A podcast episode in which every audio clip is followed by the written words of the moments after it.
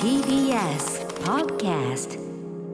ここからはゲストの方をご紹介したいと思います。まあ、今回は黒部直々のリクエストで、えー来てくださったということでね、はいたくさんお話伺いたいと思います。今日のゲストをご紹介しましょう。アートスクール一般社団法人ホットジェネレーション代表理事の鳥居芽衣子さんです。よろしくお願いします。こんばんは。よろしくお願いします。お願いします。はい、えー、鳥居さんはですねアートスクール一般社団法人ホットジェネレーション代表理事だけではなく脚本家作詞家作曲家演出家でもあるという本当にもうあのミュージカル尽くしの、えーはい。人生を送っていらっしゃると思いますが。はい、プロフィールをねご紹介させていただきましょう、えー鳥居芽衣子さんは愛知県のご出身大手音楽教室システム講師を経て独立されご友人が主催するミュージカル劇団に依頼されてミュージカルの音楽制作歌唱指導に携わり1999年にホットジェネレーション旗揚げ公演をされました。2000年より歌ダンスアートのボランティアスクールも立ち上げホットジェネレーションオリジナルミュージカル作品の作演出を担当する傍ら講師としても育成指導に当たっていらっしゃいます。で今日はあのこのホットジェネレーションがこう社会課題をミュージカルに取り入れていることえそしてさまざまな、まあ、多様な方々がえ参加されていることについてね、聞いていきたいと思うんですけれどまずあのホットジェネレーションでは主にどんな方たちがどんな形で活動されてるんでしょうか？あのミュージカルを制作する方の側としては、うん私はじめあのもうそれこそ2.5次元有名うん。作品の演出家さんだったり、おう。作詞作曲家があのまあ脇を固めていただいてそれであの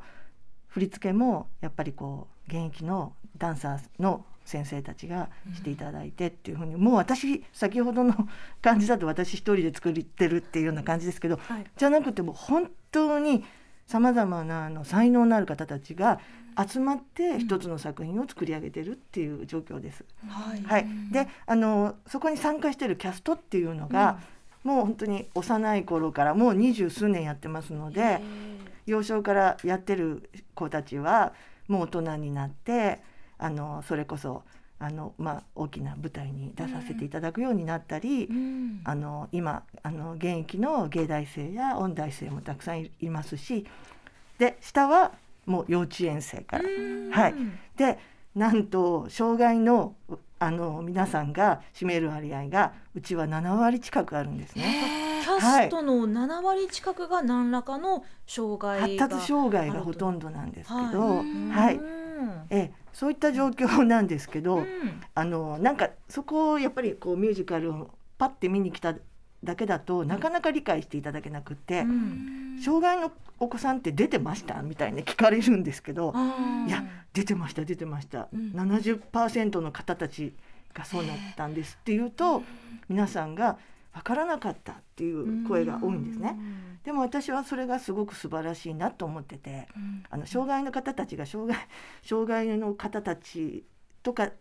でだけで輝いてるとかじゃなくって、うんうん。障害の方たちと健常の方たちが本当混ざり合ってうん。一つの舞台を作るっていうことで、フォトジェネレーションは成り立ってるのかなって思ってます。黒部さんもね、あの去年に、はい。あのそうなんです。去年の8月にやっていた「社員」という作作品をあの見させていただいてこちらのがあの気候変動がテーマにはい。なっていたので、で読んでいただいてあのありがたいことにあの読んでいただけたので見させていただいたんですけどそんな7割っていうのは知らなかったです。でも本当に皆さん輝いていらっしゃってでこう周りのこう例えばこうあの振りがあのあまり得意ではない方とかも後ろでサポートをしてる方がいらっしゃったりとかで、あーすごい一緒に踊れてるってこんなに素敵な舞台があるんだと思いましたしこうメインで歌を歌われている方にもあの自閉症がええある方とかもいらっしゃってでも私最前列でありがたいことに見させていただいてたんですけど、こう手の震えとかもこちらには伝わってくるんだけれども、すごい堂々とされていてもう本当に鳥肌って感じでしたね。まあ、実はそのあの、まあ、メインのしあの主要役の一人で、その自閉症というあの自閉症プラス彼女はあの知的障害も持ってるんですけど、うん。だから本当に軽い障害ではないんですけどやっぱりこう小学校の4年生から私出会いまして、あの最初存じ上げなかったんですけどお話聞いたらあのもう大御所のあの声優の神谷明さんのお嬢さんだったんですね。ええそう。それであのもう、まあ、お父様譲りの、まあ、喉を持っているっていうことももちろんあったんですけどたった一行のセリフを覚えるのに多分1週間以上練習されたりとかで発声もやっぱりこう本当に大変でもうでもうやっぱりこう目が挙動不審のように動いてしまったり手が震えてしまったりっていうこともあるのでたまにお客様から「なんであんな方がいい役をやってるの?」っていう本当に言葉もあるあるんですけどでももう本当に彼女のバックボーンを知った途端に皆さんが「いや素晴らしい歌声だった」でやっぱりこの大御所のもしもあの方があの彼女の歌をすごく聞いて褒めてくださるんですね逆に。なんて聞いてもわからないぐらいのあのバイオリニストの人があのバックを弾いてくださってるんですけどその方たちがもうこぞって写真を撮るような大御所が彼女の歌声が素晴らしいって言ってたのでやっぱりこう日本語が通じなくても彼女の心の声っていうか響きは通じるんだなって思いました。そこまでこういろんな人にこう、まあ、楽しんでもらってみしかも評価されてもらうためまでにこうたくさんの人たちがそこでサポートで携わってたということもあると思うんですけどなんかあじゃあもっともっとなんかこうセリフ覚えやすい人に立たせようとかそうじゃなくていろんな人たちにチャンスを、えー与えようというかそういうところのうーん意識といいますか、ええ。そういった思いは最初の頃からホットジェネレーション立ち上げたさ当初からあったんですか？ええ、あの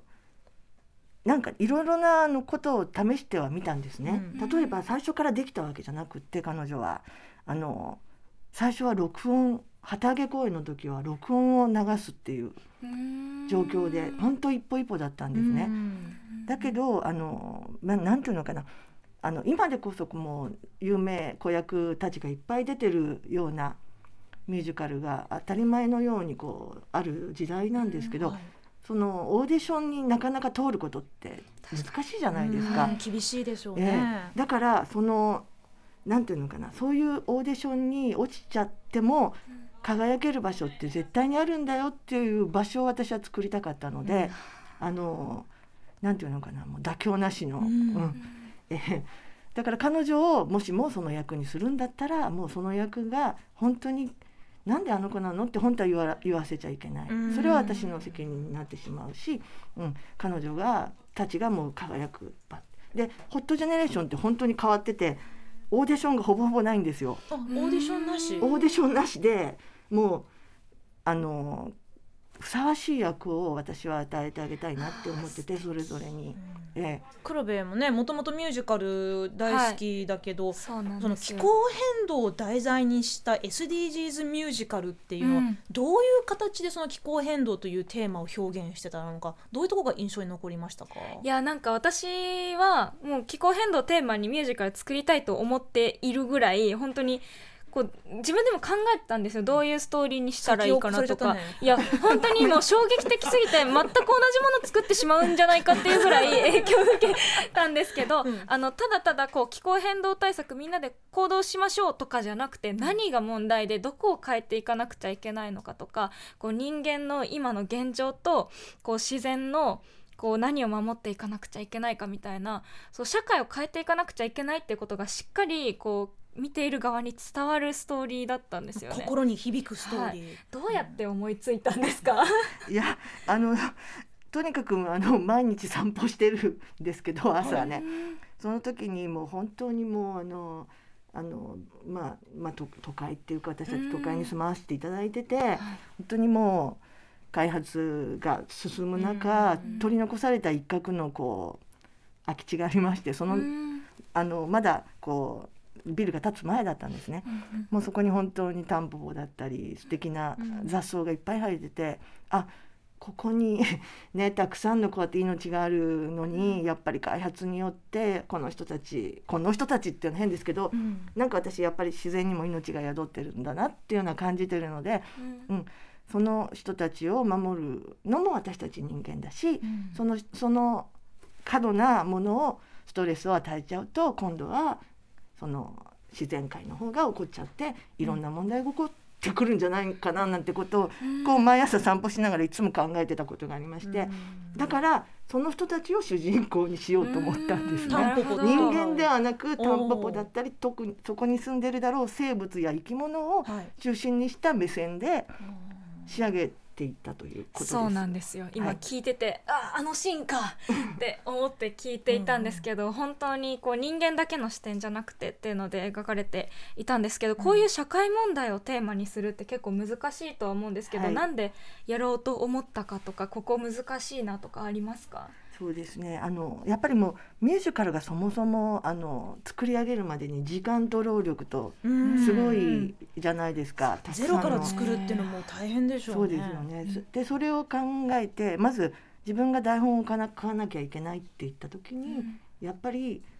私自身が心をすごく揺さぶられることがないと作品にはできないなって思った時にやっぱりその同時多発テロだったり、そのもうかんあのすごくあれですけどもうコアラがなんか山火事でやけどをしちゃってるとか、そういう単純なことなんですけど、そういうことに人間って心を割と寄せやすいんだなって動きやすいんだなっていうことがあってやっぱりこう社会問題っていうのと芸術って切っても切り離せないものだと思うんですね。うん、だからあのなるべく子どもたちにもその知ってもらいたいってこともあって、よあのただただあの歌が上手くなったりダンスが上手くなったり絵が上手くなったりする子じゃなくって、そういう世界のいろんなところで起こっている事事象を自分のこととして捉えられるような子どもたちを、まあまあおこがましいですけど育てていきたいなっていう思いがあってこういうのをテーマにしてます。ですね。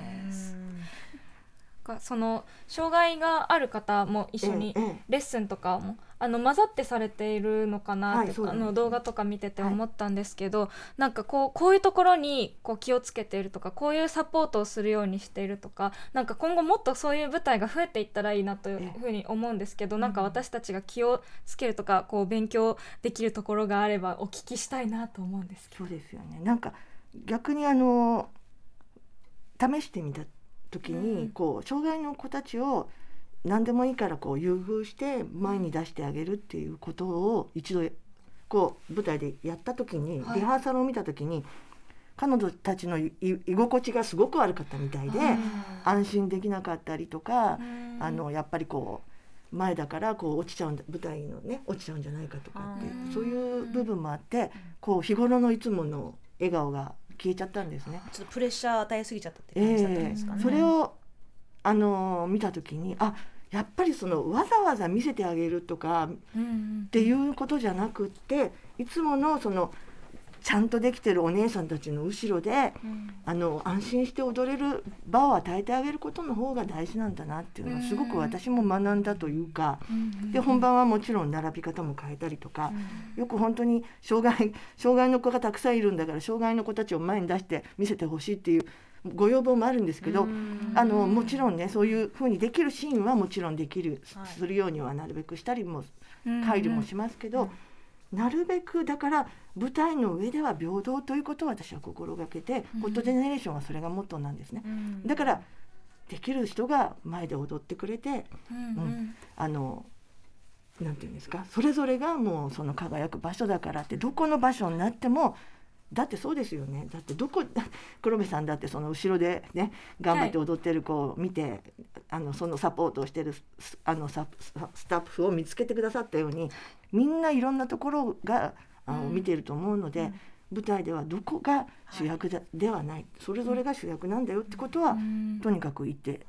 言い続けたいと思います。確かになんかこういう人でもできるんですよってこうこれ見よがしに前の方に前の方に立たせるとそれもそれでなんかちょっとこううーんそれは見せ物みたいになってしまいますからそうなんね。いや本当に皆さん楽しそうに舞台に立たれててこうセリフを言うのが得意なんだろうなっていうかこう大きな声でこうハキハキと喋られている方もいらっしゃいましたしすごく楽しそうに後ろでみんなで踊り踊ってる方とかもいて本当にこう自分がやりたいことをできる場があるっていうか自分が安心して楽しめる場があるってすごく大事だなと思ってこう今障害のある方とかって施設の中だけとかこう限られた学校だけでこう活動したりっていうことが多いように感じていて私もあの知的障害を持っている方知的障害がある方のこうサポートをするアルバイトをしていたことがあるんですけどやっぱりもう普段の生活がだいぶ制限されていて、もうここに行ってここに帰ってきてで散歩が好きかもわからないけど散歩をするっていうなんか決まりみたいなのがあって一緒に歩いたりとかしていてなんかそうじゃなくてなんかこちら側がこうこれをしてあげましょうっていうんじゃなくて何したいとか汲み取ってこうできる場があるっていうなんかこういう社会になっていってほしいというかなんかみんなが輝ける場所が自分にがやりたい方法で輝ける場所があるっていうのがすごい素敵だなと思って見てましたね。だからあの本当に今の Z 世代の皆さんってそういうところまであの気を使っていただける方が多くなってきてでやはりあのうちの生徒の中にも、あのだとしたら障害のああるみんなにねいつも私たちは支えられて舞台に出てるから、今度は障害のみんなを逆に輝かせる舞台を作ってみるのはどうっていう逆発想っていうのを、はい。あの Z 世代の子たち中心で考え始めて、えー、と今度はまたそういう作品にも、あの新たな世代間で連携取りながら、あの進めていくのかなってあの身体障害の方っていうのがちょっと置き忘れられてるのかなと思って、はい。うん。目がみ不自由だったり、あのまあ、聴覚障害の方が、あああいうふうに素敵な舞台に一緒に出れたらそれはそれですごいなと思いまして。まあええ。ホットジェネレーションを立ち上げてからもう20年以上経っていますけれど、はい。まあ、その間に、まあ、社会のこうさまざ、まな障害という、まあ、当事者に向けた、まあ、こう意識だったりこう空気だったりそういう配慮だったりそういうものも変わってると思いますけれど、まあ、その皆さんの中でもあこういう表現をこうなんかこうやってみたいとかこういうところもどんどん、えー応援したいっていうそういったご自身の中でも、うん、変化とか挑戦というのも変わってきてるんでしょうか？えーあのやはりこう立ち上げた当初っていうのは参加をするだけでもうなんかすごいところに立たせていただいたっていうに感じのお母様方が多かったのに比べてやっぱり最近はあのもうなんていうのか多様化も進んでるし、その知識としてあの、ね、あのやっぱりそういう差別はししませんっていう方が多いじゃないですか、はい。だからその、えー、と障害の子が、えー、ともっともっともっともっと障害のあるご家族やあの子どもさんたちにもっともっとやらせたいっていうこう要望がすごくうん。ある時代に変わってきたなって思いますね。なんかできないことが当たり前とされていたかもしれないところから、まあ、ででできて当たり前ではないけどやりたいことはやらせてみようっていうことが自然になっているんですかね、はい今はもっと。そうですね。だからそこのうん。要望にはあの応えるべく、ははいい、あの頑張っていきたいと思います。はい、えーこの後も、えーまだまだお話聞いていきたいと思いますが、まあ、ミュージカルというものもねあの私は多分黒部さんほどあんまり見てきてないんですよ。なぜかというとなんで突然歌い出すのっていうすごいあのなんかありますよね。そのうん。ミュージカルなんかそのものをこう否定するようなねあのことではないんですけれどなんかこうちょっとみ見る側の意識というかあここでこんな風に展開するんだっていうこう、うんなんかドギマギしちゃうっていうのがあってでちょっとなんかこうどうしたらもっとミュージカルを思いっきり楽しめるかなっていうのもねちょっとこの後で聞いてみたいと思います。TBS ラジオからお送りしている「明日のカレッジ」キニマンス塚本二希とバディの黒部睦美がお届けしていますはい、ここからはまだ引き続き、えー一般社団法人ホットジェネレーション代表理事の鳥居芽子さんをお迎えしていますが鳥居さん私ちょっとなんかさっきなんか失礼なこと言っちゃったかもしれないんですけれどあのミュージカルを見てると、あなんかいきなまさにそういう考えだったんですね。え？ええ。だからそのプロフィールにわざわざその友人に頼まれてこの世界に入りましたっていうのを書いちゃうぐらいはい興味のない世界っていうか否定していた世界だったんですね。そうなんですねそうなんはい、そこからどうやってミュージカルにこうのめり込めるようになったんですかいやもう今も全然のめり込めてないのではっきり言っちゃうともう全然もうあまりそんなに興味がないちょっという。ほほほっとするようなそのねだから興味がないはいので、うんあのエンターテインメントとして見に来ていただいた方が楽しめるというか、うん。自分自身が楽しめる作品うんであるべきだと思っているので、うん。ええ。世の中の人ほとんどそうじゃないかなっていうふうに私は思って作っているので割と聞きますよね。そういう方も多いなって思います。けど、ええ。うんなんか私の場合は結構文字読むの苦手だったりとかして、うん歌とかで、あのー昔暗唱とかも結構音にして覚えるタイプだったんですね。だから音楽とかになってる方がお話が入ってきやすいとか、へー。目とかでなんか視覚で情報を得ることが私は多かったのでなんかこう形になってるものとか音楽の方がこう感動とかしやすいっていうのはあったのでまあなんかこう割とこう脳みそを使わずにでも楽しめるみたいなところはこうミュージカルに没入できるポイントなのかなと思思ったりもしますが。つべこべ考えずはい全てを、あの受け入れろって。受け入れる。はい、まあ本当にあのーちょっとね今回、えー、まあ今月なんですけれど、明日のカレッジは TBS ラジオから平日が公開され22時から放送中。えー今月月曜から木曜は24私キニマンス塚本二木が金川曜日はライターの武田で哲さんが担当しています。ぜひお聞きください。という作品が公開されますが、えーこれがですねアフリカエチオピアを1985年に襲った、えー干ばつによる被害大飢饉未曾有の人々が命を落とす中 NGO シェアが、えーそのエチオピアの村に入ってなんとか人々を助けようとするんだけれど、えー絶望感と無力感に打ちひしがれていくというミュージカル。そうなんですね。なんとはい、すごいどうやってこのテーマをミュージカルにしてるのかすごく気になるんですけれど。いやもうあの NGO シェアさんっていうのは、そのもう今でこそもう代表理事があのプロフェッショナルでうん。2度ほど紹介されたりとか各その方面の賞をあのいただくぐらいのすごい団体なんですね。で私シェアさんがすごいなと思ってるのはあの10年ぐらい10年以上のお付き合いにもうなるんですけどあのシステムをそこの土地でこうなんていうんですかねあのそこの現地のスタッフを育てて、はい。えあのそれで州政府とかもちゃんとこうコンあのコンセンサスが取れてコンタクトが取れるようにしてここの土地はもう大丈夫ってなったらうん。離れちゃうぐらいのすごいシステムをうもう構築されてるんですよ。はい。ですけどこの第1回目の海外支援派遣っていうのが、もう本当に大変だったみたいで、うん。これは本当「We Are the World」とか「あのボヘミアン・ラスプソディ」っていうあの有名な映画の最後のあのライブあれ「ライブエイド」っていうすごい有名なああ。のその2曲っていうかその2つライブもですけど背景としてそのエエチブエチオピアの難民を救おうっていうことで、うん。もう当時100万人以上が死んでしまったっていうすごく不幸な出来事なんですけどそれに初めて参加をされてーはい。でシステムの構築もまだまだだったのでもう本当に目の前でいっぱい人が亡くなっていくっていうのでうん。本当に初めての挫折感をはい。もう先生たちが味わったというお話なんですけど。その実話を今ヒアリングされて、はい。脚本そして作詞作曲演出に落とし込んだという。そうですね。はい、まあ、これかなりこう、まあ、深刻なテーマですけれど、ミュージカルっていうものはなんか明るくてハッピーなイメージだったんですよ私の中では、ええ。こういうテーマもしっかりとミュージカルにされているんですね。はい、そうですね。まあ明るくハッピーであの見て見た後に元気をもらえたるっていうのももちろんあるんですけど、うんなんていうのかなもう